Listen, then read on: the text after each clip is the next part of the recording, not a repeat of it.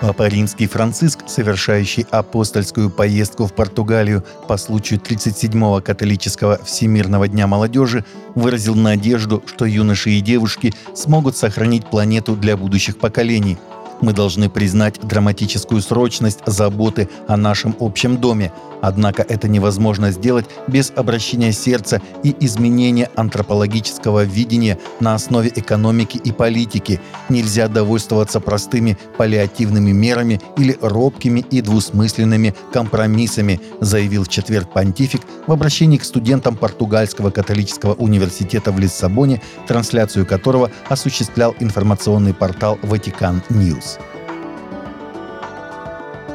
Депутаты Государственного собрания Республики Мордовия 2 августа приняли закон, который запрещает пропаганду абортов на территории региона.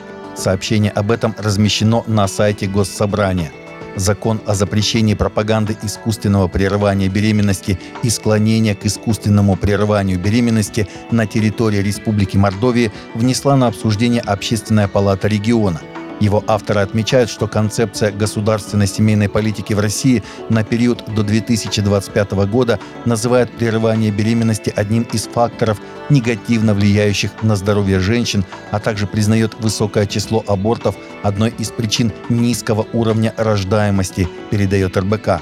Пропаганда искусственного прерывания беременности запрещается, говорится во второй статье принятого документа – Мордовия стала первым регионом России, принявшим такой закон. Штрафы за его нарушение составят от 5 до 10 тысяч рублей для физлиц и от 100 до 200 тысяч рублей для юридических лиц. Прокуратура города Минска на полгода приостановила действие сайта newlife.by христианской церкви «Новая жизнь», обвинив ее в подрыве государственной безопасности, разжигании социальной розни и политической вражды. Сегодня утром мы обнаружили, что наш церковный сайт newlife.by не открывается. Немного позже к нам пришло письмо из прокуратуры города Минска с информацией о том, что действие нашего информационного ресурса ограничено на срок 6 месяцев. Суть претензий вы можете прочитать в постановлении прокурора на нескольких листах, написал пастор церкви Вячеслав Гончаренко в телеграм-канале церкви. Также сегодня мы получили письмо от ЖРЭО Московского района о том, что они возобновляют финансовые претензии на огромную сумму к церкви. Копию письма прилагаем также для вашего ознакомления. Пастор церкви призвал к молитве. «Пусть мир Божий, его покровительство и защита да пребудут со всеми нами», сказал служитель. Мусульмане забросали пастора в Восточной Уганде камнями и избили его до потери сознания, когда он выступал на похоронах, используя Библию и Коран. 39-летний пастор Дэвидсон Оккиори рассказал, что 21 июля в деревне Кьюга, округ Маюги, он проводил похороны одного из членов своей церкви, когда на него было совершено нападение – Покойный был мусульманином, принявшим христианство, и я взял с собой Коран, хадисы Бухари и Библию, чтобы показать скорбящим факт уникального и мощного воскресения Иисуса как Сына Божьего, упомянув при этом, что Мухаммед, будучи всего лишь пророком Аллаха, не воскрес, рассказал пастор Акиори в интервью Morning Star News. Для меня это была хорошая возможность засвидетельствовать любовь Христа мусульманам, собравшимся на похоронах.